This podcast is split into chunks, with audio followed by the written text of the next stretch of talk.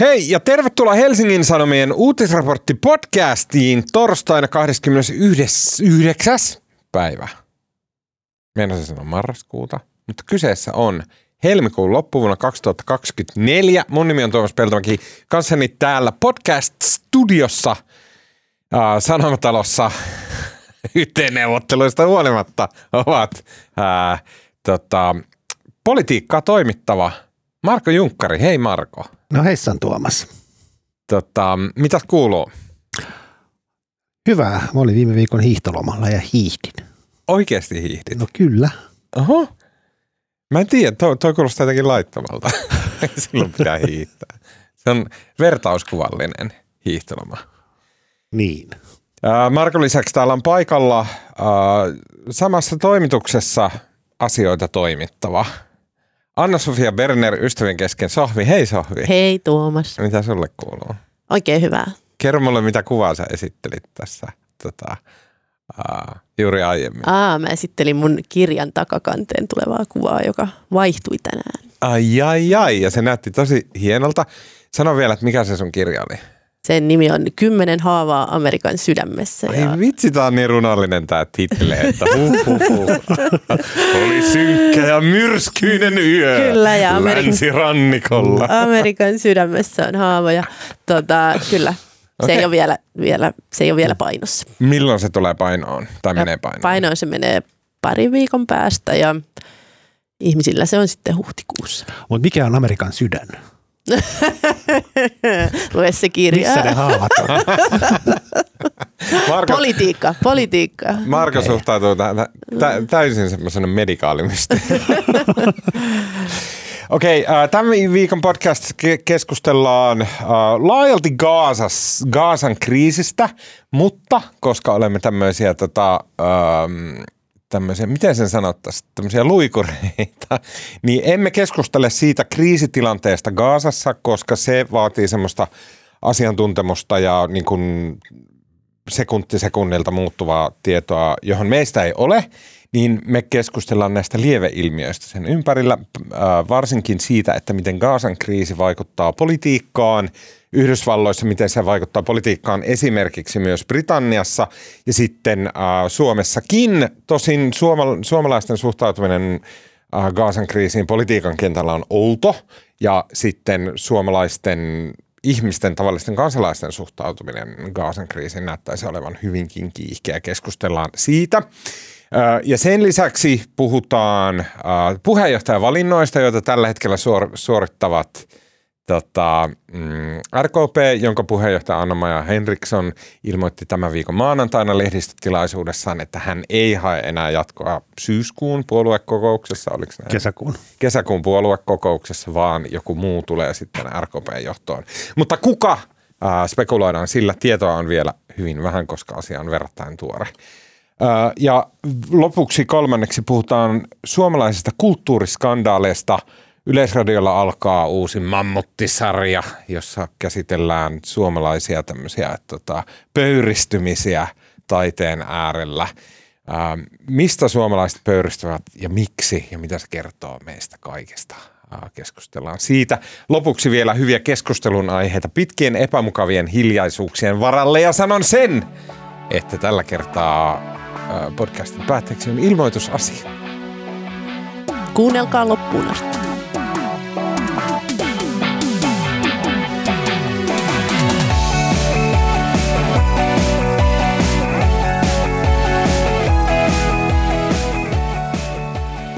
Hei, tähän alkuun mä haluan sanoa ehkä massiivisimman kiitoksen, mitä tässä podcastissa on ikinä esitetty. Öö, ja se kiitos tulee teille, kuulijat. Ähm, viime jaksossa mm, mä kerroin tästä mun ö, kömmellyksestä, jossa mun fiitti lähti viraaliksi ja kiersi Pohjois-Amerikkaa pitkin ja sen myötä mä jouduin lupautumaan, että mä annan yli 3000 euroa Ukrainaan. Ja tota, mulla ei todellakaan ole semmoisia varoja, joten mä pyysin teiltä, että pystyttekö ö, jeesaamaan tämän asian kanssa. Mm, Tämän taustalla on siis se, että mun naapuri, joka asuu siinä kahden talon päästä minussa, minusta ö, tota, pellolla, niin hän on perustanut tämmöisen hyvin pienen, ö, pien, pien, tota, pienen yhdistyksen, joka ö, vie rahaa ja tarvikkeita Ukrainan ja ukrainalaisten ö, auttamiseksi. Niin tota, sitten pyysin, että, että tota, pystyttekö jeesaamaan tämän 3000 euron tavoitteen saavuttamisen kanssa. Ja si, siis äh, alle puolessa vuorokaudessa, siis reippaasti alle puolessa vuorokaudessa se 3000 tuli täyteen ja sitten edelleen silleen noin puolessa vuorokaudessa se nousi jo 4000 euroon, mikä on MobilePayn se maksimisumma. Eli tota, sen jälkeen se keräyslipas meni kiinni. Mun naapuri Pyry Suomalainen on kertonut, että sen jälkeen heidän, he, heidän normaaliin lahjoituskanaviin on tullut myös Uutisrapsan kuulijoilta mm, lahjoituksia. Ja Uh, en mä tiedä. Tilanne, uh, tänään Putin on pitänyt uh, puheen, jossa on pullistellut Venäjän uhoa ja aseita ja voimaa ja voittoa ja kaikkea tällaista, niin tilanne on tosi synkkä. Mutta ei pysty ajattelemaan pelkkää mustaa, kun on jotenkin ihmisiä, jotka on niin fiksuja ja valveutuneita ja ennen kaikkea inhimillisiä ja sydämellisiä ja kivoja ja kilttejä kuin te. Joten en mä tiedä. Kiitti. Kiitos ihan älyttömän paljon. Hyvin lyhyesti tilanne suurin piirtein Gaasassa on tällä hetkellä sillä tavalla. Mä kävin kysymässä tässä ennen kuin tulin podcast-studioon Helsingin Sanomien ulkomaantoimituksen esim. henkilöltä Jukka Huuskolta – että tota, Israel on ajanut noin jopa, jopa 1,5 miljoonaa palestiinalaista Gaasan pohjoispäästä Gaasan eteläpäähän, jossa nämä ihmiset ovat siis äh, käytännössä kodittomia, hyvin vain vaillinaisen viemäröinnin ja veden saannin ja lääke, lääkejakelun ja muun äh, tota, keskellä. Ähm, Israel ei päästä tietenkään gaasalaisia Israelin puolelle äh, ja sitten Egypti äh, sulkee äh, tota, Gaasan eteläpään ähm, ja eivätkä päästä gaasalaisia pakenemaan sieltä Egyptiin, koska Egypti suhtautuu Hamasiin hyvin vihamielisesti.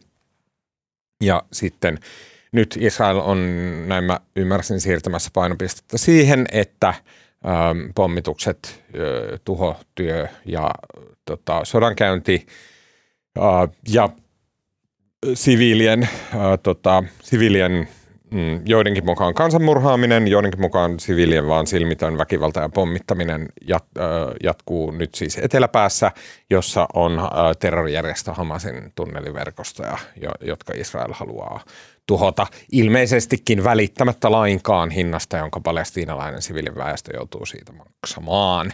Ähm, tota, eli tämä on siellä paikan päällä se tilanne about niin kuin karkein mahdollinen kuvaus. Tässä ei tässä ei niin kuin käytännössä mitään tietoa eikä dataa eikä faktaa. Ne löydätte osoitteesta hois.fi äh, tai vaikka theguardian.com, kuten moni kommentoija sanoi äh, tota, sosiaalisessa mediassa. Ähm, mutta me keskustellaan siitä, että tämä Gaasan kiisi, kriisi äh, kylvää tuhoa myös poliittisilla näyttämöillä, äh, kansainvälisissä äh, tota, yhteisöissä ja, ja yhteenliittymissä ja maissa ja maiden parlamenteissa ja hallituksissa ja muualla. Ähm, varsinkin, tai siis näkyvästi myös Yhdysvalloissa. Mua kiinnostaa henkilökohtaisesti, mitä on tapahtunut Britanniassa, missä se jotenkin koko maan ajautumassa ihan totaaliseen kaaukseen osittain näiden Palestiina-protestien myötä. Ähm, mutta ehkä aloitetaan Yhdysvalloista. Sohvi, äh, sulla oli tämmöinen rohkea väite, jolla tulit sisään meidän Slack-keskustelussa, että tota, äh, Gaasan kriisi saattaa pudottaa Joe Biden. Niin, se on, äh, ja siis tähän alkuun tämmöinen vahva disclaimer, että, että me tiedetään, että se oikea aihe on siellä Gaasassa, mutta me puhutaan nyt, nyt tästä politiikasta. Ähm, ja Yhdysvalloissa on siis pitkin matkaa pohdittu sitä, että, että miten tämä sota vaikuttaa Joe Bidenin uudelleen valintaan, koska mm. siellä on tavallaan semmoisia, ensinnäkin lähdetään siitä, että ne siitä presidentinvaalikisasta on jälleen tulossa äärimmäisen tiukka, jolloin tosi pienetkin äänestäjäjoukot voi vaikuttaa siihen lopputulokseen. Ja se on se ehkä, mikä tästä ensimmäisenä kannattaa pitää mielessä, että yleensä se sääntö on, että ulkopolitiikalla ei Amerikan presidentinvaaleissa ole ihan hirveästi väliä, mutta koska se tilanne on niin tasainen, niin sit sillä voikin olla väliä. Ja sielläkin on ehkä kaksi tämmöistä olennaista ryhmää, ää, jo, jotka tästä Kaasan sodasta on ää, niin kuin, tai Yhdysvaltain tuesta Israelille on raivostunut. Toisaalta on ää, arabitaustaiset amerikkalaiset, muslimiamerikkalaiset ja sitten on myös osa yliopisto-opiskelijoista ja, ja niin kuin vahvat vasemmistolaiset Wokeltajat. progressiivit. niin. niin tota, ja tällä viikolla siis saa, käytiin Michiganissa esivaalit ja nehän ei sinänsä ollut mikään uutinen, koska äh, Trump voitti 60 prosenttia republikaania äänistä ja vai yli melkein 70 ja sitten Biden ää, yli 80 demokraattien esivaaleissa, että tavallaan lopputulos oli selvä. Mutta siellä sitten seurattiin sitä, että Michiganin osavaltio on tärkeä vaankieli osavaltio, jossa näitä presidentinvaaleja ratkaistaan. Ja siellä on myös iso arabivähemmistö siellä Detroitin ulkopuolella. Mm. Ja siellä oli tämmöinen kampanja, jossa rohkaistiin ihmisiä äänestämään ää, näissä esivaaleissa uncommitted, eli, eli kirjoittamaan sinne lappuun, että he ei kannata ketään, että he on sitoutumattomia. Ja se oli niin kuin protesti Bidenia vastaan. Ja näitä äänestäjiä kertyi noin 100 000. Ja muistaakseni noin 100 000 oli, ääntä oli se marginaali, jolla Trump voitti, ei kun Biden voitti viimeksi Michiganin osavaltion. Oho. Eli tällä on, voi olla merkitystä. Joo. No, onko Bidenilla siis, onko sillä vastaehdokas? Oliko sillä Michiganissa joku No vastaehdokas? sie, äh, siellä oli, oli kaksi ja mä katsoin, että äh, saiko hän toinen kaksi prosenttia ja toinen kolme prosenttia äänistä. Että, et Mutta se sai vähemmän kuin tämä, tämä uncommitted. uncommitted sai 13 prosenttia ja, ja se oli niinku se uutinen tässä. Ää, ja toki tämä voi vaikuttaa, että et Bidenilla on niinku semmoinen tasapaino ollut nyt siinä, että toisessa päässä on nämä niinku Palestiinan puolustajat ja sitten toisessa päässä on tietenkin se iso juutalais äänestäjäjoukko, jossa on myös paljon demokraatteja ja hän niinku joutuu ottaa tämän huomioon myös. Ja sitten samaan aikaan Benjamin Netanyahu varmasti Israelissa ennen kaikkea toivoo, että Trump voittaa ja hän saa sieltä niinku, ö, hengenheimolaisen ja vahvan tukijan takaisin presidentiksi, että, että tavallaan Israelilla ei ole mitään, tai Netanyahulla ei ole mitään niinku, i- intressiä auttaa Bidenia tässä Mm. esimerkiksi niinku, äh, hei, niinku olemalla näissä sotatoimissa jotenkin vähän maltillisempi. Tästä Michigan äh, protestiliikkeestä, mm. niin oliko se sellainen, siis ja mä en tiedä kuinka tarkkaan sä sitä seurasit, mä kuuntelin jonkun yhden podcastin, Joo. jossa niitä haastateltiin, niitä Michigan liikkeen edustajia, mutta oliko se sellainen niin kuin, oliko, mun mielestä siinä oli paljon läsnä, ainakin niissä, mistä puhuttiin, niin oli paljon läsnä sitä, että tarvitaan vaihtoehto Joe Bidenille sen takia, että se on Joe Biden. Niin. Että se on, se on liian vanha, se on liian niin kuin näin, että mm. tarvitaan tämmöinen niin kuin vaihtoehto Joe Bidenille. Oliko tämä minkä verran sen Michigan liikkeen taustalla vai onko se kuin puhtaasti sitten sitä Palestiinan Ei kun tämä on, sitä, tää on nimenomaan mun Se on niin kuin vaihtoehto sitä. Joe joo. Bidenille. Ja Joo. sitten siellä Michigan liikkeen sisällä on Niin. myös tämä niin kuin Ei kun, ei kun se on ennen kaikkea, niin kuin Michiganissa se oli en, siis kolme neljäsosaa niin kuin arabi- tai muslimitaustaisista äänestäjistä niin äänesti Bidenia vastaan tai niin kuin äänesti uncommitted ja se on niin kuin voimakkaasti Eli se on nimenomaan... Se on nimenomaan t- siellä tätä. näin. Ja niin kuin, ö, toki tähän just liittyy sitten nämä, että, että on musta hyvä esimerkki siitä, miten Yhdysvaltain politiikka, koska niitä puolueita on vain kaksi, niin on tämmöistä koalitioiden rakentamista ja usein ne koalitiot on tosi huojuvia ja horjuvia ja yksi, yksi palanen kun lähtee jostain liikkeelle, niin sitten toinen voi tulla tilalle Mm. ja niin edelleen, että tämä mun mielestä kertoo vahvasti siitä. Ja sitten samaan aikaanhan se on todella hämmentävä niin kuin tämmöisen ulkopuolisen seuraajan puolesta, koska eihän se Donald Trump todellakaan olisi niin kuin palestiinalaisten kannalta parempi vaihtoehto. Että, että siinähän sä oot vähän niin kuin puun ja kuoren välissä, että mikä, mikä se sitten on. Mutta eikö se voi kumminkin olettaa, just toi mitä sanoit äsken, niin, niin sit nämä, jos niin kuin Michiganissa tuommoinen joukko ihmisiä äänesti niin kuin tavallaan tyhjää, mutta eikö ne nyt kumminkin, jos on sitten se varsinainen vaali, missä on Biden ja Trump vastakkain, eikä ne nyt mene Bidenin taakse kumminkin? No osa Siinä menee, mutta ilmeisesti ainakin niin kuin median perusteella siellä on myös niin kiukkuisia ihmisiä ja, ja, ja ää, niin kuin, jotka sitten ei nyt ehkä äänestä Trumpia, mutta saattaa jäädä kotiin ja, ja se syö sitten Bidenia. Että kyllä tämä on niin kuin ihan sillä aito ongelma, vaikka ei ehkä sen ihan sadan tuhannen ihmisen kokonen. Mm. Joo, musta on jotenkin niin kuin kumminkin mun käsittääkseni kyllä Biden on itse asiassa laittanut arvovaltaansa ja energiaa ja vaikka kuinka tämän homman ratkaisemiseen ja Blinken on ravannut siellä tota, lähi niin kuin joka toinen päivä. Ja niin kuin, Näin on. Kyllä mut, ne on yrittänyt. Mutta se, se ei riitä, että, että, ja se on ihan hyvä, mä luin niitä analyysejä tästä, niin jossain, jossain just todettiin, että, että mitä tehdä, kun lopu, viime kädessä se vaatimus niin kuin on, että no rauha lähi niin kuin, että, että tavallaan siihen myös sitä asetetaan tämmöisiä oletuksia tai oletuksia siitä, että Yhdysvallat jotenkin lakkaisi kokonaan tukemasta Israelia ja, ja muuta, että, että se, siinä ollaan niin kuin aika semmoisten myös epärealististen asioiden ää, kanssa tekemisissä, mikä sitten taas toisaalta on ymmärrettävää, koska ihmisillä voi olla myös niin kuin nimenomaan täällä Michiganissa vaikka, niin on paljon henkilökohtaisia siteitä sinne Gaasaan ja, ja on niin kuin omia sukulaisia ja ystäviä ja läheisiä, jotka on kuollut tässä sodassa, niin kyllähän se niin kuin, siinä sä et ehkä ajattele sit kuitenkaan mm. politiikan laskelmo, kaikkein laskelmoivimmin tai jotenkin anna anteeksi, vaikka, vaikka tota, se Trumpin voitto olisikin huono asia. Mä mietin sitä, että minkä verran, tai siis puhtaan mielikuvallisesti en ole yhtään ainutta tilastokäppyrää edes vilkassu aiheesta. Mutta puhtaan mielikuvallisesti tuntuu, että Yhdysvallat on hyvin selkeästi niin kuin laajalla konsensuksella nimenomaan Israelia, Israelia tukeva maa. Siis sillä tavalla, ei, eikä pelkästään sille, että politiikan se ylin eliitti tukee Israelia, vaan että se kansakunta laajasti. Näin on ollut siis näin. vuosikymmeniä. Kyllä. kyllä. Mutta että onkohan tässä nyt joku tämän Misikan liikkeen joku neropatti siellä keksinyt sen, että jos otetaan tämmöinen marginaalinen asia, kuten Palestiina-asia, siis marginaalisen tuen asia, kuten mm. Palestiinan asia, ja sitä edistetään kyseenalaistamalla Joe Biden, niin sitten sille yhtäkkiä löytyykin kannatusta sille Joe Bidenin kyseenalaistamiselle myös semmoisista maltillisista piireistä, jotka on vaan sitä mieltä, että Joe Biden on nyt huono valinta demokraateille. No ehkä, ehkä mutta mä luulen, että, että sit kun nämä esivaalit on kuitenkin aina niiden vaalit, jotka seuraa politiikkaa aktiivisesti ja muuta, että et, et sitten taas ne – tuollaista maltillista, että vaikka monet varmasti on sitä mieltä, että oh, oh, tämä ei ole välttämättä nyt hyvä, mutta ei meidän nyt oikein ole tähän ratkaisuakaan, niin ei se ehkä sitten kuitenkaan siivitä tämmöistä protestia, vaan se, se, kyllä se tulee niin kuin musta aika voimakkaasti tässä ihan sen Palestiina-kysymyksen kautta ja ne sitten, jotka muista syistä on Bidenia niin kuin tästä, että pitää häntä vaan liian vanhana, niin he sitten jää varmaan enemmän kotiin. Mm. Mm. Mä haluan puhua näistä kahdesta asiasta sen verran, että mm.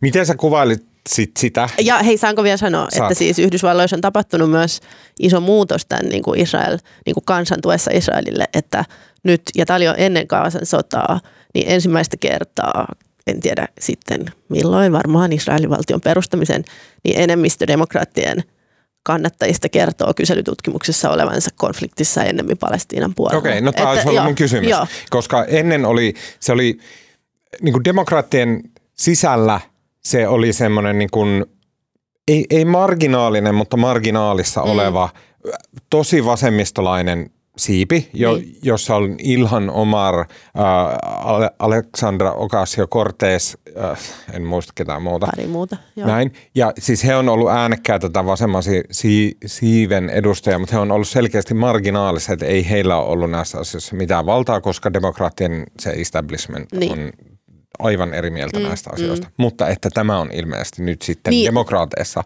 vaihtumassa. No, no, no, no sillä tavalla, että tämä niin kuin vastakkainasettelu ää, niin kuin tämän vasemmistosiiven ja sitten muiden välillä, joka työnnettiin silloin 2020 sit sivuun ja oltiin, että okei, että tämä meni nyt näin, nyt ollaan Bidenin takana ja yhdessä, yhdessä Trumpia vastaan, joka silloin niin kuin aika hämmästyttävälläkin tavalla se puolue yhdistyi ja se on myös jatkunut niin kuin Bidenin ensimmäisenä vuosina, että ne on tehnyt paljon, on tehty niin kuin isoja uudistuksia ja puolue on näyttänyt yllättävän yhtenäiseltä, mutta tämä on ehkä semmoinen asia, mikä tuo sen vanhan jakolinjan sitten myös uudestaan esiin, että koska, koska tämä Palestiinan tukeminen myös usein, usein kytkeytyy siihen, siihen miten sä sanoit, voketussiipeen. Niin, Vokeltelu. Tota, vokeltelu. Niin, tää on, tässä näihin liittyy kaikkia semmoisia säikeitä, mistä mä en ole Niin. ollenkaan tietoinen. Joo, mut- Natsit sanoo voke tai niin kuin jotain tällaista. Okei, okay. no joo, mutta joka tapauksessa niin, niin tämä ehkä tuo sitä uudestaan esille ja joo, kyllä. Okei, okay. ihan totaalisivu. Mm. Joo. Ihan totaalisivu. Tää ei, niin kuin, ei mitään, teillä ei pidä olla tietoa mistään. Mutta mitä te olette nyt mieltä siitä ikäkysymyksestä? Nyt kun ollaan seurattu taas, nähty sitä, kun se köppöstelee se Joe Biden. Mitä te olette mieltä? Ihan tunnetasolla. Se on, niin, sano Musta oli, sama musta oli liian vanha.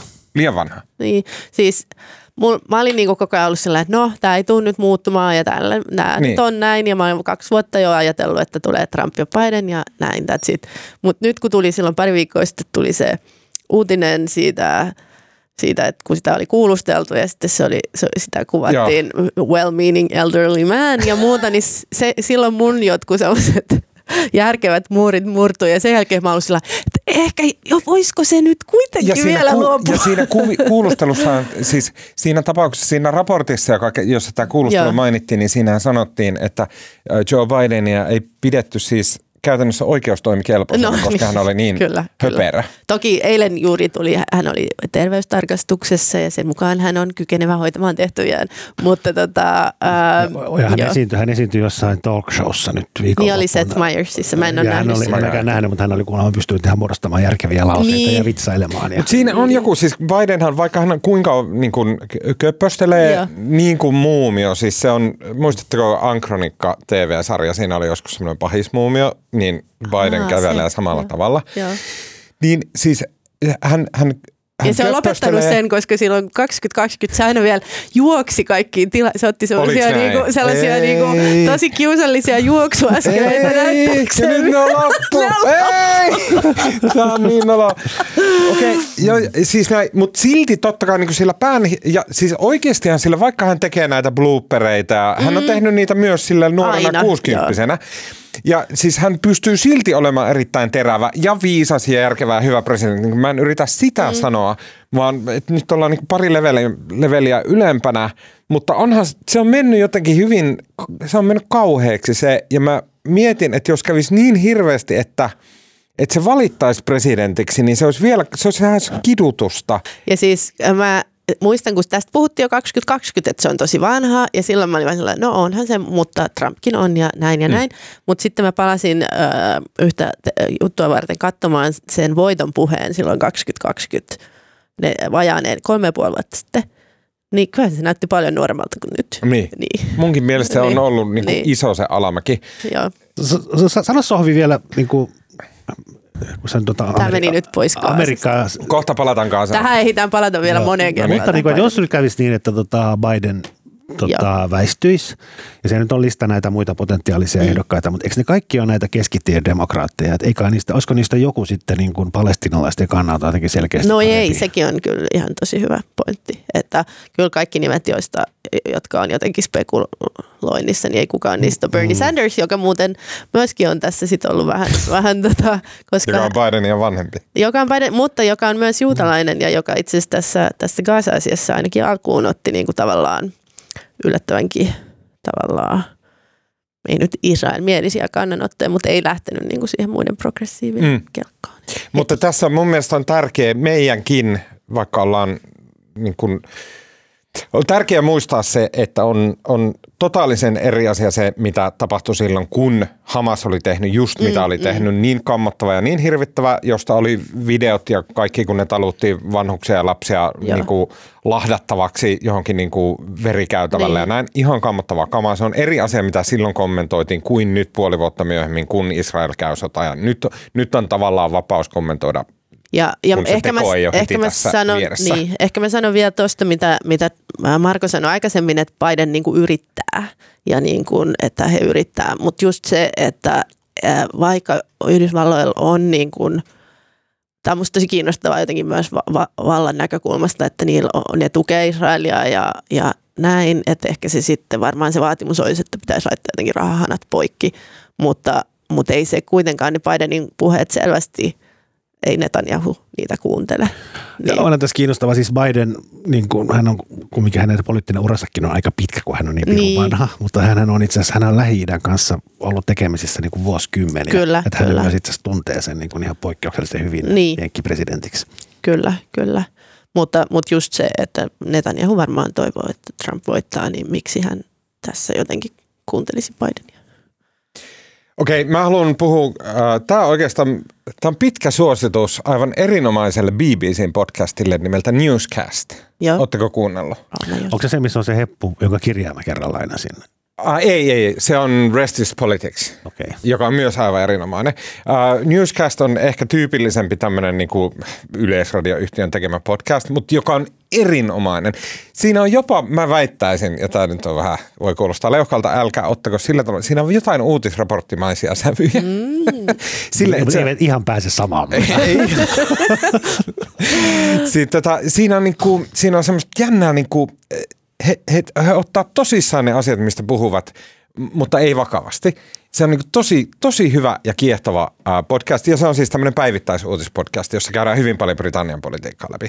Mm, ehkä, koska mä alan kuuntelemaan sitä vähän niin kuin randomisti, ja sen jälkeen mä oon nyt kietonut itseni takaisin brittipolitiikkaan, ja se on tosi kiinnostavaa, mitä siellä on meneillään. Mä haluan kuvata vaan siinä lyhy- lyhyesti, että myös Britanniassa tämä Gaasan kriisi on syössyt konservatiivipuolueen totaalisen kaaukseen.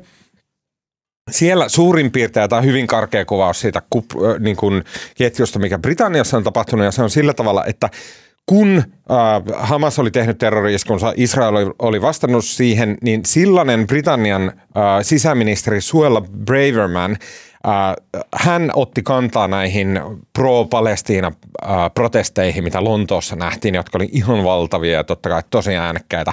Kenellekään ei varmasti tule yllätyksenä, että Lonto on hyvin, hyvin muslimivoittoinen kaupunki. Ei, niin kuin, en tarkoita, että voittoinen, mutta että se, se on niin hyvin muslimivaltainen kaupunki niin kuin länsimaassa mittakaavassa.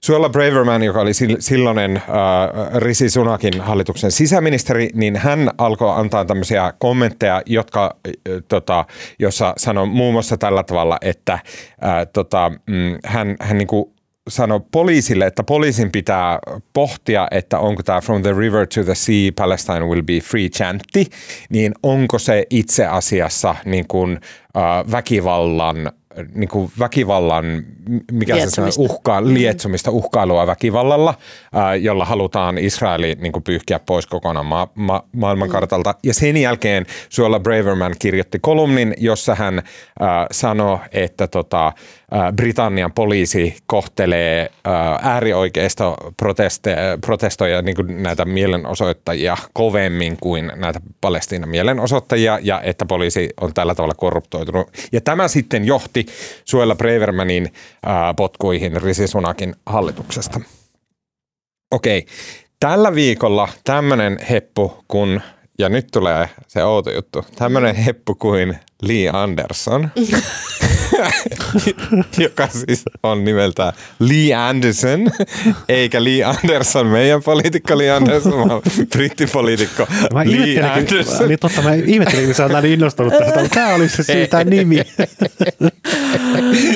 Lee Anderson, britti, britanni, britti 60-vuotias konservatiivi miespoliitikko, niin tota, äh, hän oli sitten kommentoinut näitä Bravermanin mm. äh, tota, kommentteja, ja hän oli syyttänyt puolestaan, että äh, Lontoon pormestari, äh, tota, joka on nimeltään ähm, äh, Sadiq Khan, että Sadiq Khan on antanut äh, pääkaupungin äh, kavereilleen.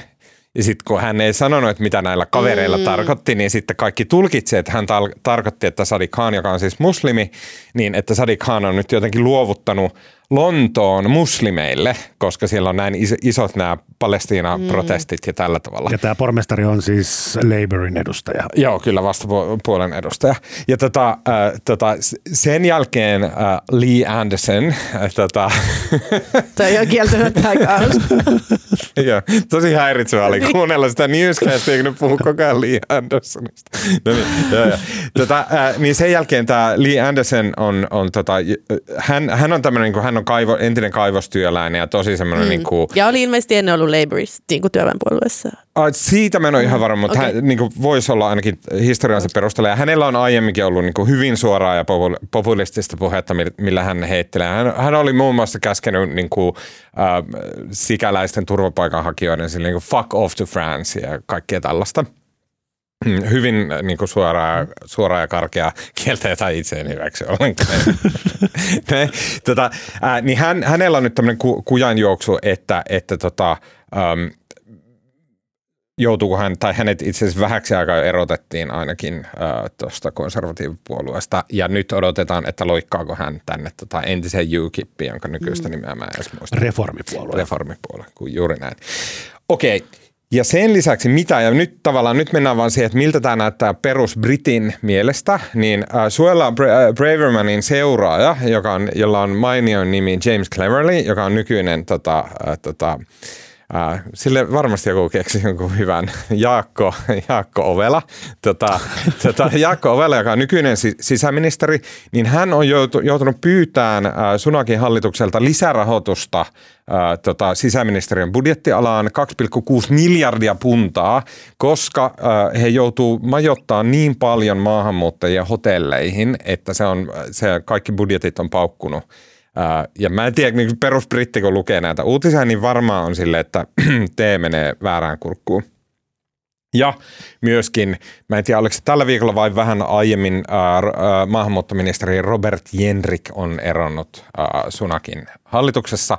Ja nyt vaan odotetaan, että milloin Sunak ilmoittaa, että uudet vaalit järjestetään. No siis- ja tämä on kaikki seurausta siis Palestiina-protesteista Britanniassa.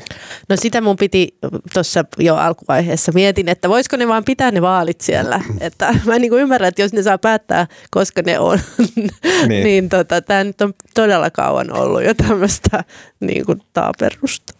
Ja sitten, no niin, okei. Nyt päästään sitten varsinaiseen asiaan. Mä kysyin äh, mun takana tuolla tota, Sanomatalossa istumassa, istuvalta äh, kollegalta, äh, Suomen Kuvalehden tulevalta toimittajalta Robert Sundmanilta, että kun hän on hyvin viisas ja, ja tota, äh, terävä nuori tähtitoimittaja, niin mä kysyin, että pystyykö hän selittämään mulle, että miksi ähm, kaikkialla muualla länsimaissa – ää, näyttää, että poliittinen järjestelmä ajautuu tämän Palestiinan kriisin ja tämän Gaasan kriisin kan, vuoksi kaaukseen. Siis niin kuin liutaministereitä saa potkuja jo koko ajan kaikkialle ja näin ja näin. ja näin. Saksassa kuohuu varmaan Kyllä, kaikkialla kuohuu, mihin mm. katsotaan, mitä kieliä osataan. Niin. niin, niin, siellä nä- näyttää kuohuvan. Mutta Suomessa ei. Mm. Ja sitten mä kysyin, että, että mistäköhän tämä voisi mahdollisesti johtua. Mun mielestä se on vaan omituista. Ja mun, Robertilla oli hyvä selitys. Ää, tota, ja mä nyt mä en niinku siteeraan häntä sanatarkkaan, mutta sinne päin. Että et, tota, mm, Suomessa se johtuu siitä, että nämä isot puolueet on maltillisia tämän asian kanssa. Ja sitten taas ne äärimielipiteet tai niin kuin äärimmäisen vahvat mielipiteet on Suomessa eristettynä kahteen paikkaan, ää, ainakin kahteen paikkaan, eli kristillisdemokraatteihin ja vasemmistoliittoon, mm. jotka on molemmat lilliputtipuolueita. Niin sillä tavallaan suomalaisesta semmoiselta, semmoisesta niin kuin aikuisten politiikkaskenestä on saatu eristettyä tämä Gaasan kysymys sille, sinne niin kuin marginaalipuolueisiin, jolloin ne niin kuin iso, isoajoita pitävät ää, kokoomus, SDP, tota, perussuomalaiset, tosin tähän niin pikku asteriski, siellähän on vähän tämmöistä niin kuin Israelimeininkiä, niin he, he ei ala tutiseen tämän asian kanssa, koska se niin kahelen porukka on siellä vasemmistoliitossa ja KDssä, eikä isoissa puolueissa. Mun mielestä, mä en tiedä, siis tämä niin Robert mun- ohi kävellessään heitti tämän, eh, mutta mun mielestä kuulosti jollain tavalla järkevältä. Eikö toi ole tavallaan ihan sama selitys kuin mitä mä sanoin siitä Amerikasta, että kun on vaan kaksi puoluetta, niin sitten ne voi vaikuttaa. Niin, niin kyllä, mutta sitten- Amerikassa se, niin kuin se marginaalisiipi on siellä puolueen Mm, sisällä, kyllä. niin sen takia se heiluttaa koko sitä isoa Mm. puoluetta. Mä luulen, että tää on, siis musta on itse asiassa tosi kiinnostava kysymys, mutta siis kun miettii vaikka näitä brittejä, niin siellähän tämä, mikä vanha Labourin Corbyn, tämä mm. vanha mm. puheenjohtaja, joka niin kuin toistuvasti, hän oli erittäin vahvasti palestinalaismielinen ja hänellä oli tämmöisiä niin kuin antisemitistiseksi tulkittavia niin kuin juutalaiskommentteja jatkuvasti. Mm. Ja tota, Tai sitten kyseessä oli luonheittokampanja häntä kohtaan. no, mikä tahansa, mutta joka tapauksessa hän otti niin kuin tosi voimakkaasti kantaa ja kyllä tämmöiseen niin kuin, Mun mielestä niin kuin eurooppalaiseen vasemmistotraditioon kuuluu se semmoinen, niin kuin, ja Ruotsissa on sama juttu, siellä mm. niin kuin palestinalaisten asia on niin kuin vasemmistolle tosi iso.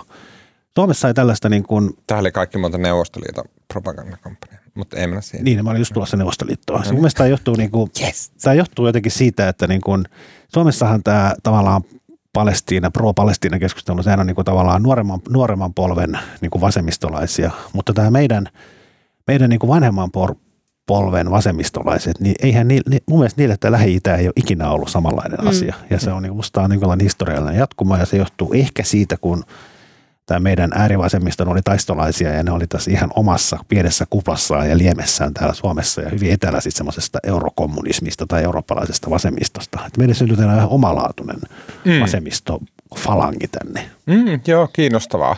Mutta äh, mut sä sanoit silti, että siis nykyvasemmisto, joka on siis nuorempaa, niin Ja mä sanoisin siis tavallaan se niin kuin Korbin sukupolvi, on siellä Suomessakin, se on mm. tämmöiset 60 vasemmistolaiset. Mm. Oliko se 60 No suurin? se on, niin, Ehkä voi olla vanhempi. Niin, mun mielestä siellä niin kuin jotenkin tämä, totta kai siellä nyt varmasti myös ymmärretään Palestiina ja lähi mutta niin kuin se ei ole ollut niin kuin iso poliittinen tekijä samalla tavalla Suomessa kuin monessa, vaikka nyt Ruotsissa vuosikymmeniä. Ja Ruotsissa on niin kuin Ruotsin vasemmistolle niin kuin Palestiinan kysymys on 70-luvun alusta lähtien semmoinen megalomaaninen juttu. Niin. Ja Suomessa on keskitytty vain nuolemaan Neuvostoliiton takapuolta. Niin, eli onko, onko se sillä tavalla, että koska, koska me, meidän ulkos, ulkopolitiikkaan vaikutti niin vahvasti Neuvostoliiton mielipiteet, niin tässä asiassa me, niin kuin me ei lähetty ottaan kantaa, koska ää, niin kuin me ei halu, halu, haluttu olla ristiriidassa Neuvostoliiton kanssa vai? Se on jotenkin ihmeellinen. Oli kyllä sitten tavallaan tähän 70-luvun niin kuin taistolaisliikkeeseen, kyllähän sielläkin oltiin niin kuin Chilestä ja Vietnamista ja ties mistä huolissaan, mutta jotenkin musta Lähi-Itä oli, Lähi-Itä oli jotenkin semmoinen niin kuin musta aukko, että se ei niin kuin, mä en oikein tiedä. Vai oliko se silleen, että meillä oli niin, ta- että, että ne taistolaiset intoili näistä Palestiina-asioista, ja sitten normaali ihmiset oli silleen, että okei, että noitten weirdojen kanssa me ei lähetä. niin, oliko siinä ehkä tämmöistä? Mä, siis, no, joka tapauksessa se on, se on kuitenkin fakta, että tämä, mun teoria on hyvin hatara ja näin, mutta siis, mu, mu, siis mä oon Ruotsin vasemmistosta lukenut ja siellä se Palestiina oli semmoinen, se oli niinku se tavallaan ykkösteemo ja se oli niinku todella iso asia. Tätä mm. ei Suomessa 70-luvulla ollut. Mm. Meidän toimittaja Eleonora Riihinen kirjoitti mun mielestä aivan erittäin hyvän artikkelin otsikolla Gaasan tukikonsertti Tavastialla myy loppuun. Osallistujat arvostelevat kovin sanoin suomalaista mediaa ja sitten sillä oli ingressi. Tavastialla järjestettiin tukikonsertti Gaasalle. Helsingin Sanomien jututtamat kävijät eivät luota suomalaiseen mediaan. Ja tässä oli mun mielestä mielenkiintoisesti käytiin tämän nuoremman niin kuin mä en tiedä, onko he vasemmistolaisia nämä ihmiset, mm. mutta siis kuitenkin ihmisiä, niin kuin varsin fiksuja ja niin kuin tosi tiedostavia ihmisiä, jotka osallistuivat tähän Gaasan tukikonserttiin Tavastialla, niin Eleonora kävi heitä haastattelemassa. Ja siellä tosiaan ilmeisesti niin kuin ehkä vastauksena sille, että nämä ihmiset oli kuullut, että Helsingin Sanomien toimittaja heitä haastattelee, niin sitten keskustelu oli siirtynyt paljon tähän niin kuin mediakuvaan. Ja sitten ihan muutama sita- sitaatti tästä Eleonoran mainiosta jutusta, että esimerkiksi Frida Granström sanoo, että ei ole löytänyt suomalaisesta mediasta samanlaista ajankohtaista seurantaa kriisistä, joten hän lukee esimerkiksi äh, Al Jazeeraa. Sitten äh, tota, Maja Amperla – sanoo, että sama ongelma, että ei ole löytynyt näkökulmaa, joka kertoisi, että mitä Gaasassa oleva humanitaarinen kriisi tarkoittaa tavallisille palestiinalaisille. Uh, ja sitten, että uh, hän seuraa uh, brittilehti The Guardiania sekä paikallisia palestiinalaisia lähteitä netin, netin yli. Sitten oli tämmöiset tota, Nylundin serkukset, joita haastateltiin, niin he seuraa tilannetta WhatsApp-ryhmistä uh, sekä kansainvälisistä medioista. Uh, ja tota, sitten uh, mainitaan erikseen tämmöinen tota, uh, Gaasassa paikalla oleva elokuvan tekijä aktivisti Bisan Ouda, Ouda, jonka TikTok-tiliä he seuraavat. Ja sitten kaikki tämän niin kuin tavallaan vaihtoehtoisen seurantavan ympärillä on myös semmoinen hyvin laajalti tunnettu kritiikki suomalaista mediaa kohtaan, että tätä seurataan niin kuin liikaa Israelin ehdoilla. Ja me ei tarvitse tavallaan, niin kuin, ja jos jotenkin pointitonta meidän lähteä niin puolustamaan tai syyttämään tai myöntämään tai mitään, niin kuin, en tiedä. Mutta mitä te ajattelette tästä meiningistä? No, no mun mielestä se ehkä yksi selitys, koska siis noin mäkin seuraan sitä kriisiä aika paljon niin kuin sosiaalisesta mediasta ja kansainvälisestä mediasta. Mm. Mutta musta se yksi selitys on ehkä se, tai kaksi, jotka mä haluan nostaa. Yksi on se, että kuten Marko sanoi, tämä ei ole Suomessa iso kysymys, joten suurelle yleisölle ei tehdä semmoista niin kuin valtavaa jatkuvaa seurantaa siitä koska mm. se ei, niin kuin, ihmiset ei Tämä ole on niin iso kysymys Suomessakin ollut aina, mutta tämä ei ollut semmoinen niin kuin, tämä ei ollut sellainen niin kuin valtavirran poliittinen teema. Niin ja se ei niin kuin jaa meikäläisiä poliitikkoja, joten se on vähän kaukainen. Ja sitten toinen on ehkä just se, että kun sinne ei pääse, sinne Gaasaan ää, toimittajat ulkopuolelta, niin pahapa siinä on tehdä sitten mm. juttuja siitä. Mä mietin tätä, että... Tämä sanoa väliin, koska onhan siis se, tosi, jos katsoo vaikka sitä Twitteriä, niin kyllä siellä nyt, niin kuin, paitsi onko Twitter nyt pelkästään tämmöisten niin kuin oikeistohefejen hallussa, mm. mutta kyllä siellä hakutaan Hesaria enemmän siitä, että me ymmärretään liikaa Palestiinaa. Niin, mm. se on jokainen omasta kuplasta ja mun mielestä on ihan selvää, että tosi paljon kommenteissa on kommenteissa, tai ihmiset, jotka seuraa pääasiassa sosiaalisesta mediasta näitä asioita, niin he, heillä on niin kuin kaikista eniten mielipiteitä, että, että kaikki, kaikki niin kuin massamedian raportointi on kyllä, vääristynyt. Kyllä, kyllä. Kun taas sitten musta, siis niin kuin mä en halua mitenkään sille niin kuin vähän vaan nälviä, vaan mun mielestä ihan tärkeä keskustelun aihe on se, että nyt tämmöisten asioiden seurannan välissä on algoritmit, mm. on se, että, että tietyn näköinen sisältö on sitä, mitä kulutetaan. Mä oon sitä mieltä, ja mä, niinku, itse kun, mä en halua tavallaan niinku puolustella mediaa ja haukkoa muita, se ei ole se mun mm. pointti, mutta mun mielestä on esimerkiksi, mulla on itsellä semmoinen huoli, että meillä koko ajan häipyy mielestä se semmoinen totuus, mikä ennen oli hyvin vahvasti läsnä, että asia, mitä pistetään itse internettiin, tehdään tietoisesti. Että kun sä laitat jonkun somepostauksen, niin sä et välitä sillä, sä, sä te, se on tietoinen valinta. Sä valittet sen perspektiivin, mistä sä teet sen. Siinä on hirveän paljon valintaa, se ei niin kuin neutraalia tiedon välitystä. Vaikka sulla on kuin hyvä ja Gaasasta, niin eihän hän mm, tee mm. siinä TikTok, niin kuin TikTokatessaan, niin ei hän tee mitään niin kuin tiedonvälitystehtävää, vaan hän tekee tietystä perspektiivistä näitä asioita, mikä e-, erottaa sitten niin kuin – ammattimedian, jonka täytyisi pystyä nimenomaan tekemään se koko perspektiivi. Niin no toki on siis, tai ehkä se on niinku eroista perspektiivissä, että kuinka lähelle mennään. Ja kyllähän meillä jatkuvasti kerrotaan Helsingin Sanomissa, että siellä on humanitaarinen kriisi, mutta että se on ne sanat, niin nehän jää väkisinkin etäisiksi. Mm. Joo. Uh, mä haluaisin Mä olisin halunnut vastata tähän, että kun Helsingin Sanomia syytetään siitä, että asioita ei, ei kunnolla tehdä ja seurata, niin mä olisin halunnut vastata tähän, että mutta Helsingin Sanomat oli esimerkiksi paikalla, kun Israelin valtio mm. perustettiin. Mm-hmm. Ja mä pyysin meidän, tota, äm, äh, tota, meidän äh, arkiston äh, hoitajaa, äh, tota, Jaakko, nyt mä, no niin, nyt tuli. Jarkko Rahkonen. Jarkko Rahkonen, no niin.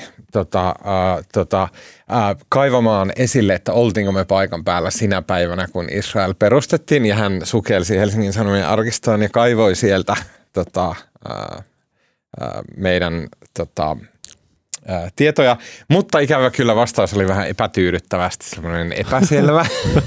Siihen aikaan ei ollut samanlaiset bylineit kuin nyt. Meillä oli äh, lauantaina toukokuun 10. 10. päivä vuonna 1948, niin meillä oli kyllä juttu, iso otsikko, juutalaisvaltio perustettu, arabialaisliiton vastaus oli sodanjulistus, äh, arabialaismaailma hyökkäysvalmiina, vain ihme voi estää sodan alkamisen. Ja sitten vielä sanotaan, että Helsingin Sanomain kirjeen vaihtajalta, mutta ikävä kyllä juttu on kirjoitettu Lontoosta käsin. ei ollut, ei ollut tota ehtinyt ainakaan sitä äh, tota, varten äh, tota, mm, Israeliin asti. Mutta äh, sen jälkeen äh, tota, Jarkko lähestyi vielä kerran ja sanoi, että sen, sen sijaan, ja jälleen kerran tässä on pientä epävarmuutta, ää, tota, mm, ää, sunnuntaina toukokuun 16. päivä ää, niin 1948, niin jälleen kerran tämä Helsingin Sanomien kirjeenvaihtaja ää, tota, on edennyt jo Tel Aviviin asti. Oh. Eli tota, on kyllä lähtenyt ää, on, on tota, sodan alkuun mennyt sinne, mutta sitten tässä on vähän mystisesti, että Tel Avivissa on UP-niminen kirjeenvaihtaja, ja sitten epäilys on, että se ei ole Helsingin Sanomien, vaan se on jonkun kansainvälisen uutista. Aivan, aivan, aivan. Niin. aivan. Eli tota, joo. Mä olisin halunnut sanoa, että me ollaan aina hoidettu tämä asia ja me ollaan paikalla oltu jo silloin OG-hetkillä, mutta tämä jää nyt vähän hähmäiseksi. Uh, Okei, okay. uh, mennäänkö eteenpäin maallisempiin aiheisiin? Uh, Marko, mulla on hyvin paljon mielipiteitä RKPstä, mutta ehkä mä pidättelen niitä vielä minuutin pari, ja jos sä tuot meitä kartalle. No niin, nyt alkuviikosta päättyi tämä tämmöinen saaga, mikä alkoi joskus silloin joulun alla, jolloin RKPn puheenjohtaja Anna-Maja Henriksson ilmoitti, että hän ehkä lähtee eurovaaleihin tai sitten ei, ja ehkä luopuu puheenjohtajuudesta ja ei. Ja koko, R, koko Ankkalammikko on nyt myrskynyt kuin Pohjanmeri syystuulessa, suusmyrskyssä ja tota, kaikki RKP-tyypit on ollut ihan sekaisin ja kauan ja hulabaloa. Mutta nyt sitten Anna ja Henriksson ilmoitti, että hän luopuu anyway puheenjohtajuudesta, jonka jälkeen käynnistyi välittömästi RKPn puheenjohtajakisa Anders Adlerkreutz ei vissiin malttanut oikein odottaa, että se Anna ja Henriksson info olisi loppu, kun he ilmoittautuivat, että mä, mä, mä.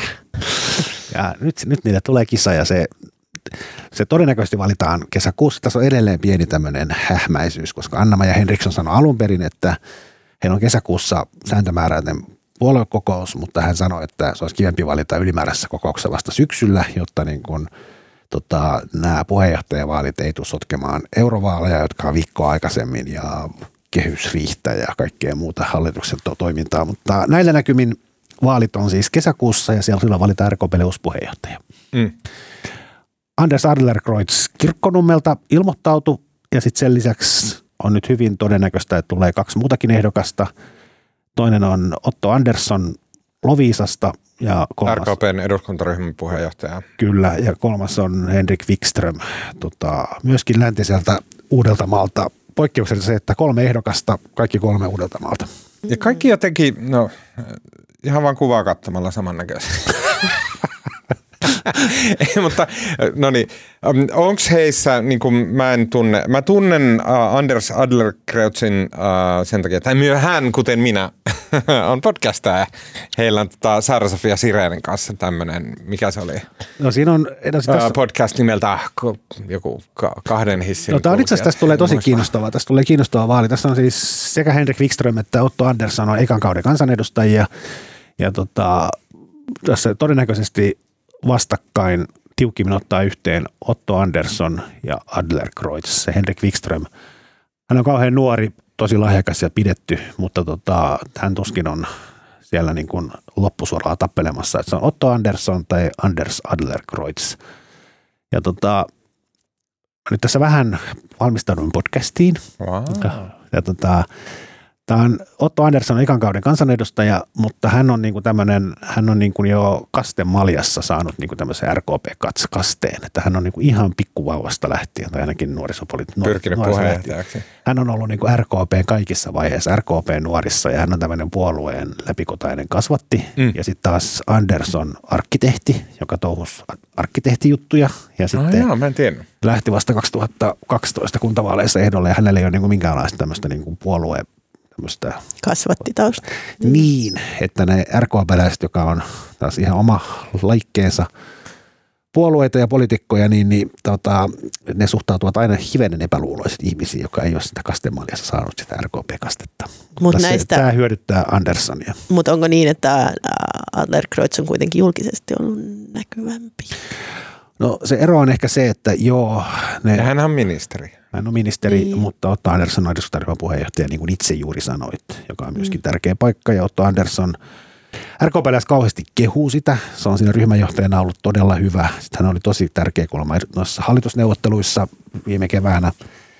Ja tota, Otto Andersson, hänen etunsa on se, että hän on sen puolueen niin kuin, tosi tämmöinen syvä kasvatti ja sitten taas Anders Adlerkreutz on kansalaisten keskuudessa tunnetumpi ja varmaan niin kuin suosituin henkilö RKPssä. Mm. Kiinnostava nähdä, kumpi näistä painaa enemmän, mutta siis poikkeuksellisesti tässä vaalissa on se, että kaikki kolme on Uudeltamaalta ja sitten tota, mikä siis tarkoittaa, että sieltä Pohjanmaan rannikolta ei ole ketään. No, mä itse asiassa tänään myöskin mä puhuin erään RKP-läistahon kanssa ja sanoin, että te suomenkieliset toimittajat olette kyllä te olette jotenkin niin kaikkien tämmöisten myyttien mm. vankeja, mm. että tuota, RKP on perustettu vuonna 1918 tai jotain tällaista. Ja siinä aikana heillä on ollut kaksi puheenjohtajaa Pohjanmaalta. Mm. Anna-Maja Henriksson oli toinen ja sitten oli joku aikaisemmin. Tota, Ää, Ulle Norrbak oli sieltä, mm. joo. Mutta tota, aatteellisesti ne aika lähellä toisiaan, mutta se Anderson ehkä, tai ei ehkä vaan on vähän liberaalimpi. Ai ja. Ja, ja tota, Otto Andersson on tämmöinen keskitien RKP-läinen. Mm, mm. Ja mä luulen, että se keskitien RKP-läisyys, se on siis koodisana sille, että hän on vähän konservatiivisempi. Mm. Ja tota, hän miellyttää enemmän näitä sitten RKPn RKPn se todellinen valtahan on siellä taustajehujen hallussa, jotka istuu kaikkien stif, tota Stiftelsien hallituksissa ja päättää ziljardeista. Mm. No mikä se on RKPn tilanne nyt Mut ylipäätään? Tosi, tosi tämäkin niin. mulle kiistettiin mm. ja sanottiin, että ei, ei, ei nukot enää kaikkeen päätä. mutta, tota, mutta Otto Andersson on ehkä lievä ennakkosuosikki. No mikä on, missä tilanteessa RKP nyt valitsee tämän ää, Mä oon uuden puheenjohtaja. Kaauksessa. Niin. Pystyykö se selittämään, kun mä, mä siis näin, että Anna-Maja Henriksson, siis se jotenkin hänen ympärillä pyörinyt semmoinen, että aa, kaikki on niin sekaisin, niin se alkoi siitä, kun hän ilmoitti jotenkin, se jotenkin liittyy johonkin eurovaaleihin, että hän ehkä lähtee sinne. Se oli, silloin, joulu, ei, se oli ja... silloin joulun alla, joo. Niin, hyvin, ja sit... hyvin erikoinen ilmoitus. Ja, ja eikö se ta... nyt alkanut jo viime kesän hallituskriisistä? Joo. Mutta mun mielestä tämä oli se, hän ilmoitti jotenkin hähmäisesti eurovaaliehdokkuudestaan ja sitten kaikki just politiikkaa seuraavat, se oli pikkutakki ihmiset oli, mm, tämä oli minä, nyt kyllä minä, virhe. Minä ainakin paheksun tässä podissa sitä. No, tässä oli tällaista epäselvyyttä, mm-hmm, rankaistaanko tästä ja näin. Siitä jotenkin alkoi tämä hänen ympärillä kuohuva semmoinen, että aa, nyt varmaan lähtee ja sitten mm, viime viikolla se voimistui ja sitten nyt maanantaina – Anna-Maja äh, ilmoitti, että hän, hän tota, ei lähde. Mutta pystyykö se jotenkin avaamaan sitä, että miksi tästä tuli tämmöinen – Siis mun mielestä hän olisi voinut mennä sinne, että no niin, mä lähden tästä. Hyvin meni, äh, kaikki hoidettiin, hallituksessa istuttiin, ok, moro. Mutta sitten siitä tuli joku tämmöinen, on ollut sehän, raskasta. Se, nimenomaan ja... ei te, se ei nimenomaan ei tehnyt noin. Sehän jätti sen niinku auki. Hän joulukuun, alussa, joulukuun joulun alla ilmoittautui tota, Höblässä ja jossain muuallakin hän sanoi, että hän lähtee, niin kuin, hän harkitsee vakavasti eurovaaliehdokkuutta, mutta sitten hän hyvin hähmäisesti sanoi, että niin kuin, hän lähtee ehkä eurovaaleihin, ehkä ei lähde, hän ehkä luopuu puheenjohtajuudesta, ehkä ei. He jätti myös semmoisen kuvan, että hän saattaa niin mennä eurovaaleihin, jos hän ei mene läpi, niin sitten hän jatkaisi puheenjohtajana. Ja tähän, mistä häntä sitten kritisoitiin, että se voi niin kuin noin epämääräisesti tavallaan ilmaista sitä, koska sitten siellä on monta muutakin hän on johtanut vuodesta 2016 muistaakseni mm. puoluetta ja siellä on monta tyyppiä, jotka on odottanut jo kahdeksan vuotta, että pääsisi tota, puheenjohtajaksi, niin et sä voi tavallaan niin kuin, varata sitä paikkaa niin kuin itsellesi. Niin, ja se Joo. näytti vaan niin hölmöltä ja sitten kun hän nyt ilmeisesti häntä tulkittiin väärin tai hänellä oli ihan hyvät tarkoitukset, mutta tota, kun tämä venyi niin kauhean pitkälle, niin tässä kävi nämä muut, muut halukkaat puheenjohtajakandidaatit kävi jo niin kovilla kierroksilla, että se puolue rupesi olemaan niin kuin ihan sekaisin. Mm, okay. mikä näkyy myös heidän järisyttävässä Gallup-tuloksessa vai? Joo, joka oli vissiin 3,6. Se on yleensä aina 4,4, nyt se olisi 3,6. Joo, tämä oli, tämä oli se mun kysymys, että kuinka, paljon, kuinka pahassa kannatusaalhossa RKP on, mutta on se prosentuaalisesti tietysti no, jättimäinen valtava. pudotus. Se niin. on valtava. Mutta mun kysymys edelleen on silleen, että miksi siinä oli siinä Anna Henrikssonin infossa tällä viikolla, niin siinä oli jotenkin semmoinen, että äh, tämä oli niin raskasta ja kauheata ja voi ei. Ja siinä oli joku tämmöinen negatiivinen sävy, mutta oliko se ihan oikeutettua? No hän, mun ymmärtääkseni hän viittasi sillä nimenomaan, hän on puhunut sitä, että hän on, tämä on raskasta ja hän on väsynyt jo niin kuin viimeisen vuoden, mutta niin kuin, musta tällä kertaa se raskaus ja väsymys johtui siitä, että se vielä varsinkin puolueen hänen omien joukossa hän ruvettu kritisoimaan ja ihmettelemään sitä sekavaa ja epämääräistä okay. ilmoitusta. Hän otti raskaasti tämän omien kritiikin, näin mä sen ymmärsin. Okei. Okay. Tota, mm, mm, mm, mm, mm, hyvin lyhyesti – Miksi hyvin lyhyesti? Pelkästään sen takia, että mä tiedän, että tämä kiehtoo on Marko, mutta puhutaan Antti Kaikkosesta. mutta mitä sä nyt, miksi sä nyt määrittelet, että tästä puhutaan lyhyesti ja sitten nyt kun puhutaan jostain muusta, niin sitten ei puhuta yhtään lyhyesti. Mitäs protestointia täällä nyt kahdeksan vuoden jälkeen alkaa esiintyä? Tota, mutta puhutaan Antti no, Kaikkosesta. No, ei, ei, ei Pituuden saat määritellä. Joo, ei, mä, ei mulla oikeastaan mitään sanottavaa, mutta se on siis niin kuin, Siis toinen puolue, jossa on puheenjohtajavaali tulossa, on siis keskusta, josta puhuttiin jo silloin pari viikkoa sitten, ja nyt sitten tota, Iltasanomat julkaisi tänään ää, Tämä on, tämä on musta niin politiikan journalismin semmoinen klassikko on aina se, että soitetaan piirijohtajille. Aina kun on jotain, jotain, ollaan jotain valitsemassa tai jotain muuta tapahtuu, niin soitetaan piirijohtajille, tehdään semmoinen kysely. Piirijohtajat on siitä mahtava kohde, kun niitä on vaan se semmoinen about 20. Niin ne on helppo soittaa. Ehtii työpäivän aikana soittaa ne läpi. Mm, ja tota, sitten saa aina hyvän tömäkän uutisen ja nyt oli Ilta-Sanomat tehnyt tämän klassikkojutun ja kysyivät siis keskustan piiri pomoilta, että kenet ne haluaisi puheenjohtajaksi. Kaikkonen oli aivan ylivoimainen. Siellä niin kuin toinen, toinen potentiaalinen ehdokas, kukaan ei ole vielä ilmoittautunut, on Antti, Antti Kurvinen. Ja tota, Kaikkos suorastaan ylistettiin. Hän on kuulemma isänmaallinen mies, kun on puolustusministeri. Ja sitten hauskinta, mikä mua tässä nyt nauratti, oli se, että ainakin joku näistä piirijohtajista oli sanonut, että Kaikkosen vahvuus on se, että hän on mies. Okay. Okay. Toisi kuin toinen Antti, ei kun niin. Mä mietin, mä mietin, mä mietin, mä mietin, Evil mind! Mä mietin tota, ja sitten mä toimaan naurattiin, ja sitten mä naurattiin toki se, että niinku, kyllä niinku, keskustalla on kaksi edellistä puheenjohtajaa niin, ollut naisia, kyllä. se on varmaankin viittaus siihen suuntaan, niin. mutta kyllä ehkä tämä piirijohtaja ei saanut sellaista mediakoulutusta. No tuleeko siitä, siitä Kaikkosesta? Kyllähän Kaikkosesta tulee aivan varmasti puheenjohtaja, jos hän nyt vaan sinne asti menee, mutta siis joo, tulee. Hän on ylivoimasti keskustan suosituin poliitikko. Okei, okay. ja oliko tässä siis silleen, mä en seurannut tätä keskustelua yhtään, oliko tässä silleen, että Antti Kurvinen ei ollut vielä ilmoittautunut ehdolle, joten häntä ei edes mainittu näissä haastatteluissa, vai kysy- oliko Kurvinen kysytti, yksi kysytti. optio ja häntä ei vaan sanottu? Kaikkonen sai ylivoimasti eniten. Okay. Se näkyy, kun viimeksi olin keskustan puoluekokouksessa, en muista enää mikä niistä oli, niin se oli niin huvittava seurata, kun Kaikkonen oli silloin vielä puolustusministeri ja Kaikkosen niin aina löysi sieltä salista, kun siellä missä hän liikkui, niin hän oli semmoinen 30 hengen laahus. Ja ihmiset käveli hänen perässään ihailemaan kuin opetuslapset. Hieno mielikuva. Um, tota, Oko. Eli Antti Kaikkonen Jeesuksella. Joo. Kaikki ilmeisesti. Joka on myös mies. niin, kyllä. Tota, okei, okay, mennään eteenpäin. Jeesuksesta Jeesukseen. Joo. Joulukuussa Suomessa kuohutti taiteilija Katariina Sourin saamelaisaiheinen maalaus. Muun muassa saamelaisaktivisti Petra Laiti arvosteli Sourin Lux Helsinki valotaidetapahtumaan tekemään maalausta kulttuurisesta omimisesta. Ja saamelaistaiteilija Marja Helander esimerkiksi kertoi Helsingin Sanomille pitävänsä teosta kliseisenä. Souri puolestaan piti vaatimusta teoksen poistosta Luxin ohjelmistosta pyrkimyksenä ennakkosensuuriin. Ja mä seurasin tätä mm, Twitteristä sivu, siis sivusilmällä tätä keskustelua, jota Souri kävi ö, tästä hänen sensuroinnistaan. Mä, Jota ei lopulta tapahtunut muuten. Ö, miten niin? Kyllähän se teos oli siellä.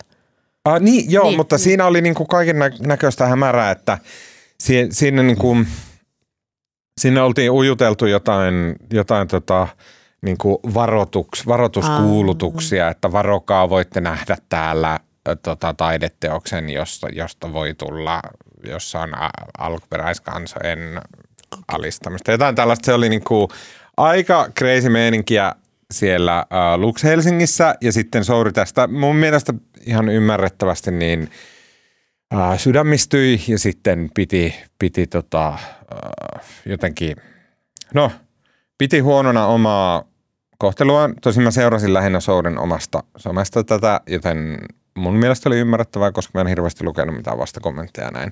Mä myös ymmärrän sen, että ehkä Katarina Souri on joutunut tavallaan perustelemaan itseään taiteilijana aika paljon, johtuen siitä, että hän oli – jotain 60 vuotta sitten yhden kerran otti itsestään peppukuvan Playboyhin ja tota, sen jälkeen hän on ikuisesti leimautunut Playboy-malliksi ja sitten taiteilijat ei tätä jotenkin hyväksy ja pilkkaavat ja ivaavat ja nauravat hän, hänelle, mikä on törkeätä ja väärin. Joten tämmöinen näin, eli siis tämmöinen niin kuin nirppanokkainen ää, kulttuurikauhistelu elää ja, elää ja voi hyvin. Ja sitten sen vuoksi Ylen tuore dokumenttisarja Pohjoismaiset kulttuuriskandaalit tuntuu osuvan jotenkin aivan oikeaan mm, ajankohtaan. Tosin täytyy nyt tässä heti kärkeen sanoa, että mä olen meidän aiheesta kirjoittamien juttujen varassa, enkä ole itse dokumenttisarjaa lukenut, mutta mä halusin hyvin lyhyesti keskustella näistä kulttuuriskandaaleista kuitenkin. Kysymys, seurasitteko ollenkaan tätä Souri-asiaa, joka on näistä ajankohtaisin? Hyvin etäältä. Mm. Se oli niin kuin, tuntui semmoiselta asialta, että no, mä, mä seurasin kyllä silleen, vaikka somesta seurasin, mutta musta, musta tavallaan ehkä musta eikö ihaltavin siinä oli musta Souri. Että kyllähän se musta niin hän puolusti sit oikeuksia ja musta aika ärhäkästi niin kuin, ja musta Joo. ihan oikeutetusti sanoi, että tämä on ihan perseestä. Pystytkö sä Marko äh, kuvaileen, äh, että mitä sä näet tässä, kun tässä on se Lux Helsinkiin tehty äh, teos, jonka, maalaus, jonka Tehnyt? Tämä on nyt joku semmoinen, nyt Tuomas koittaa saada mut niin kuin jallit, että kai- Ei vaan. mä käytän. Siis että kuvaat vaan tämän maalauksen. Että, Siinä on poro ja sitten on tämmöinen nainen, joka on pukeutunut tämmöiseen jonkinlaiseen lapinpukuun. Saamen Saamelaisasu, saamepukuun. Mm. Mikä en tiedä, eikö se meteli noussut myös siitä, että tuo puku on jotenkin väärä ja siinä on väärä. ihan varmasti.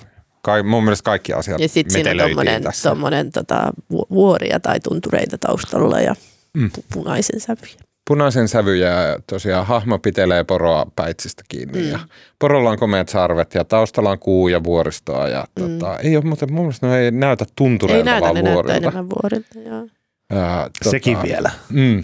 Ja, mutta ihan siis niin kuin sel, selvästi taidokas. Kun, ja, kun sä sanoit, että, että et seurannut niitä muita tai vastapuolen Mm. mm. näkökulmia, niin mä nyt kaivoin Petra Laitin, La, Laitin Instagram-profiilin esiin ja hän on siellä just kommentoinut äh, ihan vuorokauden sisään tätä mm, Ylensarjaa, tätä äh, pohjoismaiset kulttuuriskandaalit ja hän kiittelee sitä siitä, että, että siinä jaksossa on äh, niin kuin nostettu sitä niin kuin pitkää historiaa, mikä Suomessa on tästä saamelais, äh, saamelaisten appropriaatiosta ja, mm. ja näistä aiemmista keisseistä. Mm. Mm. Hän, hän on ollut tyytyväinen siihen jaksoon ja korostaa sitä, että kyse ei ole sensuurista, vaan, vaan niin kuin, ää, siitä, että ää, siitä, että, että, että ei saa nöyryyttää tämmöistä marginaalisoitua ryhmää.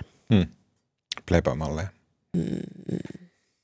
Uh, mun mielestä tässä on läsnä, niin kun, jos vähän aikaa pysytään vielä tässä Sauri-kysymyksessä. Mua, mua, siis tämä on niin turha valitus, tämä ei tule ikinä muuttumaan, mutta se on tyhmä se mekanismi, jossa munkin päässä on olemassa semmoinen niin tyhmä kaksijakoinen Niin. jana, jossa on silleen, että joko, tai, että joko, joko saamelaisia saa pilkata ihan koska vaan kuka vaan, missä haluaa taide, taiteen nimissä vaan, tai sitten – Pitää poistaa pitää niin kuin kaikki. poistaa ja kukaan muu kuin se, joka on, niin kuin, jolla ei ole pisaraakaan muuta kuin sa- saamelaisverta verta elimistössään, niin se saa edes sanoa sanan saamelainen.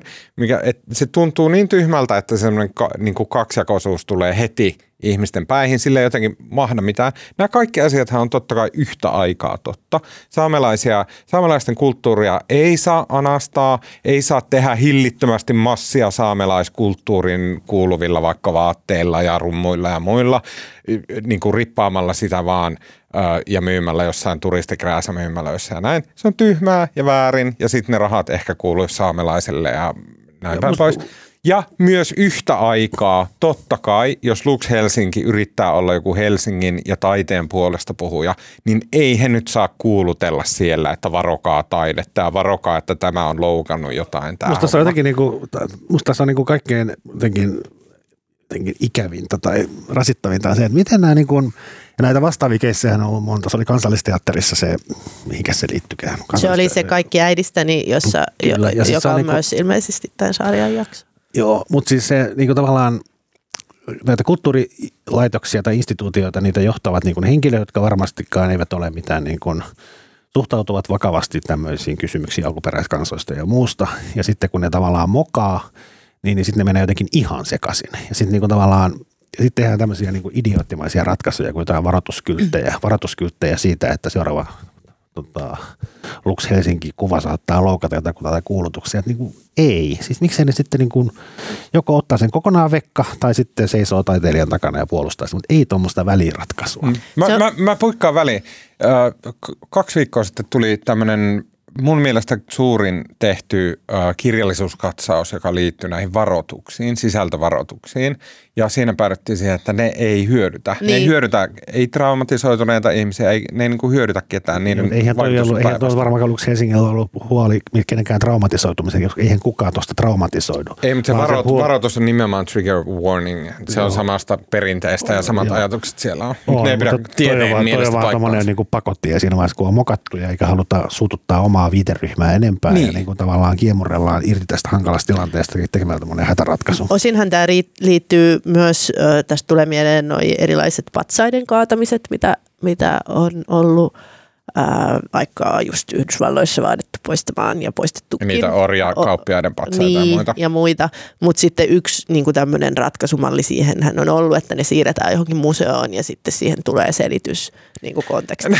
en mä tiedä, jos meillä olisi vaikka Helsingissä patsas, ja se olisi joku tyyppi, joka olisi orjuuttanut saamelaisia, niin, niin. niin kyllä se olisi silleen, että äkkiä vittu Nimenomaan. patsastasta. Nimenomaan. Mut Niin, niistä et en mä niin. lähtisi tekemään tota rinnastusta sille, että Katarina Souri piirtää kuvan porosta ja silleen, on, kun- tiedätkö, mä näen silleen tyyppi, tyyppi silleen ruoskan kanssa ikuistettu patsaaseen. Se mun rinnastus koski siis sisältövaroituksia ja sitä, että viedään patsas museoon ja siihen laitetaan historiallinen konteksti. Ei koskenut Katariina Souria ja orjuuttajia. Ja kyllä, juuri näin, juuri Niin. näin. Mä oon täysin samaa mieltä. Sa- saanko vielä puhua Saat. siitä, siitä, kun oli siis juttu tästä sarjasta, ää, niin se muistutti ää, tästä tota, muinaisesta ää, Ekke Homo ää, ruotsalaisesta taidenäyttelystä, joka silloin kun olin teini, niin oli, oli niin kuin heti muistin, että ai niin tämä. Ja se oli valtava skandaali, kun oli kuvattu niin kuin Jeesus-hahmo nahkahomojen kanssa. Mm. Niin eihän tollaisia skandaaleja ole enää ollenkaan. Mm. Et ei, ole, ei ole niitä skandaaleja tai joku mm, sikamessias. Et ei on, ko- konservatiivit ei pöyristy enää taiteesta. Mm.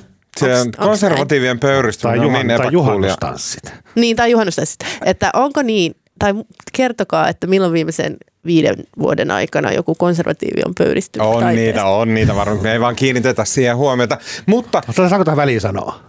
Musta niinku ilahduttavin hetki pitkin aikoihin. Mä olin tota, niin mä olin pressan vaalien ekan kierroksen jälkeen, mä olin puhumassa, tota, tai molempien kierrosten jälkeen, mutta ekan kierroksen jälkeen myös, niin puhumassa ulkomaisille toimittajille tota, vaaleista kertomassa, mitä tapahtui ja näin. Ja mä, mä en tiedä, miten se keskustelu sitten meni. Mä päädyin puhumaan niin kuin erään ruotsalaisen toimittajan kanssa tota, näistä Koranien polttamisista.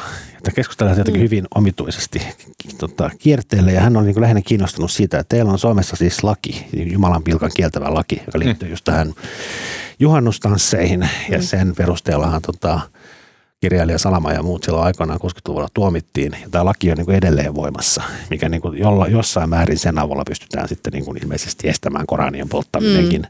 Ja se ruotsalaisen, niin kuin se, niin kuin, että hän oli jotenkin niin, että voi vitsi, täällä Suomessa on kaikki asiat niin fiksusti. Oikeasti, koska mä luulen, että se reaktio olisi ollut sillä, että miten voi modernissa metsäläiset, länsimaassa niin, olla Hän oli, niin, hän tollainen. oli niin kateellinen, että Suomessa osataan niin kuin, estää Koranien polttamiset. Okei. Ähm, mulle jäi tästä käteen semmoinen kysymys tai jotenkin ajatus, no montakin. Niin, ja nämä, näihin ei ole mitään oikeita vastauksia, mutta kun mä mietin sitä, äh, siinä on se kuva, missä on se niin persettään ketkuttaa se äh, joku tanssija ja sitten se on pukeutunut johonkin tämmöiseen saamelaisnuttuun mm. tai johonkin. Ja sehän on, se, se on myös ilmeisesti yksi tämän Ylen sarjan tota, äh, aiheista. Mm. Niin tota, siinä niin kun, siinähän selkeästi taiteilija hakee tällä videoteoksella, jossa on niin superseksuaalisoitu takapuoli, sitten se saamelais äh, asuu ja siinä haetaan sitä reaktiota. En tiedä haetaanko, mikä oli taiteilijan alkuperäinen tarkoitus, mutta selkeästi siinä on läsnä tämmöisiä, että no mitäs mietitte tästä, että niin kuin pro, provosoidutteko tästä. Ja silloin mun mielestä taiteilija tavallaan täyttää jotain tärkeää roolia yhteiskunnassa, jolloin hän saa tavallaan Petra Laitin parahtamaan raivosta ja sitten äh, muut ihmiset tavallaan, että no pitääkö sitä nyt kaikesta aina mm. suuttua ja se keskustelu lähtee käyntiin ja se on, mä uskon, hyväksi ja taiteilijat tekee mm, hyvin. Sitten taas provosointi voi olla myös jollain tavalla, että siinä, mä en tiedä mikä se ero siinä on, mutta esimerkiksi tämän, tämän tätä Peppu-saamelaisvideota seuraavassa keskustelussa oli esimerkiksi sellainen, että jossain vaiheessa Sanna Ukkola veti jotain muistaakseni Ylen ohjelmaa, toimittaja Sanna Ukkola, ja hän sitten veti jonkun intiaanipäähinen päähänsä, joka oli saman tyylinen provosointi, että no niin, mitä sanotte tästä, mutta siitä puuttu joku jännä elementti, joka, mä en sano, että se oli arvotonta se, tai jotenkin huonoa tai hyissä, anna mä en niin yritä sitä sanoa, mutta että siinä puuttuu joku se kohottava elementti, mikä taideteoksella on keskustelun avaina. Siinä, että jos joku toimittaja vaan provoilee, niin siitä puuttuu joku semmoinen, niin kuin, en mä tiedä, joku sivistyksen kaapu tai joku, joka jotenkin ylevöittää sen provokaation ylemmäs. Niin ja ehkä se intiaanipäinen on myös aika kulunut Ehkä. Niin. Toinen kysymys, mikä mun mielestä, ja tämä on ihan vaan lyhyt, niin meidän ei tarvitse keskustella tästä, niin ihan lyhyt pointti. Mun mielestä instituutioiden täytyy olla selvillä siitä, että mitä ne edustaa. Että instituutiot ei voi edustaa kaikkea hyvää maailmassa, vaan niillä täytyy olla joku se yksi asia, mitä varten ne on tekemässä. Jos ne on taideinstituutioita, niin silloin niiden pitää viimeiseen asti olla taiteilijoiden puolella. Mun mielestä se on tällä tavalla. Nokin tämä on nyt tyhmä, mä mua ei pitäisi sanoa tätä, mutta mua ärsyttää se, että esim. Amnesty on nykyään semmoinen niin yleishyvä järjestö, missä kaikkea hyvää ja niin kuin hyviä keloja niin kuin edistetään. Mä tykkäsin siitä Amnestystä, joka, jonka tehtävä oli tietää, että jossain vitun Guatemalan perä kylässä jossain hikiässä on haudattu jonnekin tyrmän pohjalle tämän niminen mies ja se pitää saada sieltä vapaaksi ja lähettäkää postikortti. Siinä oli jotain coolia, siinä oli jotain silleen, okei okay, wow, te teette tämmöistä weird juttua ja pelastatte näitä tyyppejä jostain viidakkotyrmistä, niin kuin siistiä. Ja sitten heti kun se on silleen, että okei, okay, mikä tahansa hyvä asia, jonka takana on tarpeeksi monta Twitteristä ja niin me ollaan sen puolella, niin tuntuu silleen, että äh, niin kuin, että edustakaa jotain. Hyvin sanottu. No niin. Okei, äh, sitten kun sitten kun tota, köpöttelette vanhaan kotiin jos, Joe Bidenin, Joe Bidenin viereen istumaan, ja tota, äh, mikä on Joe Bidenin lempijuoma? Tiedätkö se Hän, hän ei juo alkoholia. Ollenkaan. Okay. Kumpikaan, Trump tai... Mutta onkohan hän teemiehiä? Onkohan mitäköhän? No, lähdetään kokiksesta. Koki, varmaan joo. Itse se on Trumpin lempijuoma. Niin se on, mutta mä sanoisin, että se on kaikki amerikkalaisten. Ot, otatte semmoisen tota, OG 20-luvun kokiksen, jota Biden joi keski-ikäisenä, ja tota, tarjotte hänelle siinä, ja tota, rupeatte sitten heittelee. No mä luulen, että Biden voisi itse asiassa keskustellakin tästä no, aiheesta. No mistä keskustelet Tämä on vähän myöhäinen suositus, mutta koska mäkin törmäsin tähän vasta, vasta äskettäin, niin ehkä muutkin, niin viime vuonna tuli semmoinen Think Twice-niminen podcast Michael Jacksonista ja hänen oh, perinnössään. Just tota, another day in paradise. Phil Collins. Se, on, se ei ole Michael Jackson. okay, niin, niin itse asiassa liittyy myös näihin kulttuuriskandaaleihin, koska mulle oli jäänyt semmoinen tuli silloin äh, joitakin vuosia sitten, tiesin, että tuli se joku dokumentti niistä äh, lapsista, joita hän oli luultavasti käyttänyt seksuaalisesti hyväksi, mutta mä en nähnyt sitä. Mulle jäi vaan semmoinen epämääräinen olo, että mitenköhän Michael Jacksoniin nyt pitäisi suhtautua. Niin se podcast samaan aikaan, kun se kertoo niin kuin Michael Jacksonin tarinan, niin sitten se pohdiskelee tätä kysymystä ja se oli musta tosi hyvin tehty ja kiinnostava ja ja auttoi mua selvittämään mun suhdetta Michael Jacksoniin. Mm, mä oon vanha Michael Jackson fani. Mm, Pitäisikö, pitääkö mun katsoa vai ei pidä katsoa? Mä, joo, siinä... joo, joo, e, no en mä sitä dokkaria, mutta se podcast on hyvä ainakin kuunnella. Okei. Okay. Joo. Uh, sen jälkeen mun mielestä saa olla Michael Jackson fani. Okay. Joo. Uh, mä haluaisin suositella tämmöistä podcastia. Uh, ja mä olen saanut tämän itse jostain suosituksesta. Mä en muista, tuliko tämä joltain meidän kuulijalta vai sitten jostain muusta podcastista, mutta tämmöinen sanakirjafirma nimeltä Merriam-Webster julkaisee mainiota podcastia Word of the Day. Ja, ja jokainen jakso kestää ehkä alle minuutin tai jotain. Että se, on niin kuin, se on hyvin lyhyt ja joka päivä on joku sana ja sitten he selittää siinä, että mikä se sana on – missä yhteyksissä sitä käytetään ja mikä on sen sanan historia. Ja sitten mm, mulla on semmoinen tapa, että kun mä menen aamulla suihkuun, niin tota, mm, mulla on semmoinen uutis playlist, joka lähtee soimaan. Siinä on kaikki yöaikana tulleet uutispodcastit ja mä painon suihkuun ja tota, kuuntelen siellä uutisia siellä suihkussa. Mäkin kuuntelen suihkusuutisia. Ja tota, mä tykkään siitä, se on kiva tapa aloittaa aamu, mutta mä oon huole, huolehdittu dittanut, että mun suomen kieli on katoamassa, huolestuttanut se, että, että heti aamusta joku muu asettaa sen agendan, että mitä mun aivot alkaa ajatteleen. Sen tekee joko some tai uutiset silleen, että, että silmät aukeaa, kännykkä menee kouraa, niin siellä on heti, että haha, ajattele tätä. Mm. Ja sitten jos somessa yleensä siellä on ehkä jotain kuohuttavaa, tai sitten siellä voi olla jotain, että joku tulee ketkuttaa persettä siinä heti aamulla ja sit sä oot koko päivän, että ah, no niin, nyt on persen ketkumus mielessä.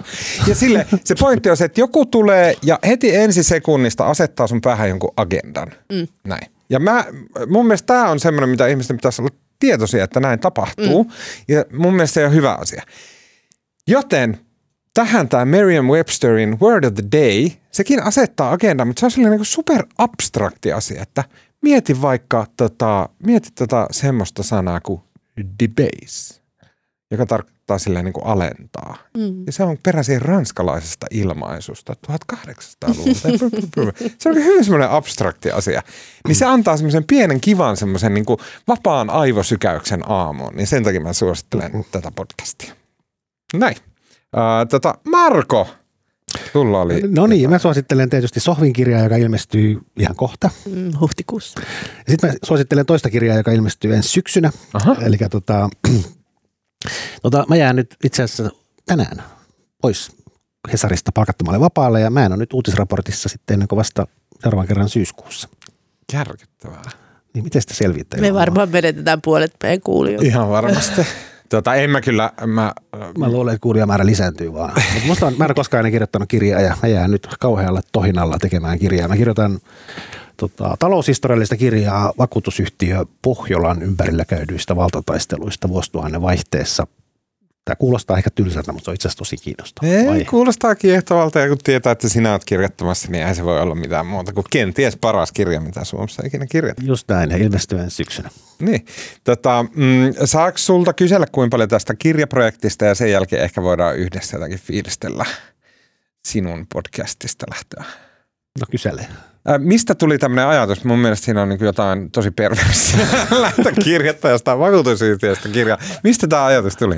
Siis tämä ei ole tilaustyö, mutta mua pyydettiin, mulle ehdotettiin, että kiinnostaisiko tämmöinen aihe ja sitten kun mä oon itse vanha taloustoimittaja ja mä oon silloin 2000-luvun alkuvuosina ollut taloustoimituksessa itse asiassa kirjoittanut Pohjolasta ja seurannut näitä asioita, niin, niin onhan se tosi makeata. Mä olin juuri, olen ollut tutustumassa tota, Pohjolan hallituksen vanhoihin pöytäkirjoihin, niin onhan se hauska, niin kun, kun on siellä toimittajana yrittänyt arvailla, mitä, mitä helvettiä tuossa yhtiössä tapahtuu, niin nyt saa lukea, mitä siellä oikeasti on tapahtunut. Sa- saanko sanoa tähän väliin, että kuukausiliitteen taittaja Konstantin Neugorov lähetti tänään ää, s- Slackiin sellaisen kuvan, jossa oli Helsingin Sanomien taloustoimitus joskus vuonna noihin aikoihin.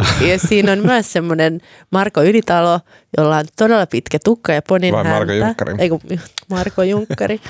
ää, pitkä ponin häntä ja, ja korva rengas. Joo, tota, mä luulen, että tämä kuva on kiertänyt aina välillä. Joo, kyllä. Mutta se tuli just Onko tänään. se se naamakalleri? Ja, Joo, joo kyllä. just se, joo, Joo. kyllä. Voi- Me on muistaakseni postattu tämä Twitterinkin Ei postata enää. kuulijoiden pyynnöstä. Mutta huomisaamusta lähtien mä näpyttelen kirjaa siellä Mm. tota, kammiossani. Uh, onko tämä siis, onko tämä yrityshistoriikki vai semmoinen niinku tarinakirja? Tämä on tarinakirja. Journalistinen tavallaan. No, non-fiktio. Non-fiktio ja mulla on siis, että ei ole tilaustyö, mulla on semmoinen pieni apuraha, jonka varassa mä kirjoitan ja täysin vapaat kädet, saan kirjoittaa ihan mitä itse lystään. No niin, mä ainakin ihan sata varmasti luen sen sitten. Ja se tulee myös äänikirjana. Mä, tota, mä kuuntelen sen. Mä perun äskeisen lupauksen, mä kuuntelen. Tota, Okei, okay, um, Marko, mun mielestä on tietenkin ikävää, että pidät pikkutauon podcastista. Uh, ja mä varmasti meidän itseni ja muiden kuulijoiden uh, puolesta sanon, että, että tulee ikävä. Um, tota, mulla on yksi kysymys ja se on, että aiotko kuunnella tätä podcastia, kun olet vapaa? Mä en lupaa, että mä kuuntelen joka jakso, mutta kuuntelen todennäköisesti lähes kaikki. No niin, onpa kiva kuulla.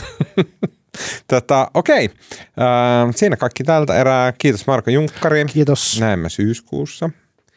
Äh, kiitos Anna-Sofia Berner. Kiitos. Mun nimi on Tuomas Peltomäki. Ja ääni ja kuva ja kaiken muun mahtavan meille tekee tällä viikolla Janne Elkki. Lähettäkää meille palautetta at uutisraportti. Lähettäkää Markolle hirveästi tsemppiviestejä kirjan kirjoittamiseen. Se on yksinäistä ja synkkää puuhaa, joten tota, kaikki tommonen tuo varmasti virtaa ja eloa. Tota, Mutta me tehdään silleen, että me kuullaan taas ensi viikolla.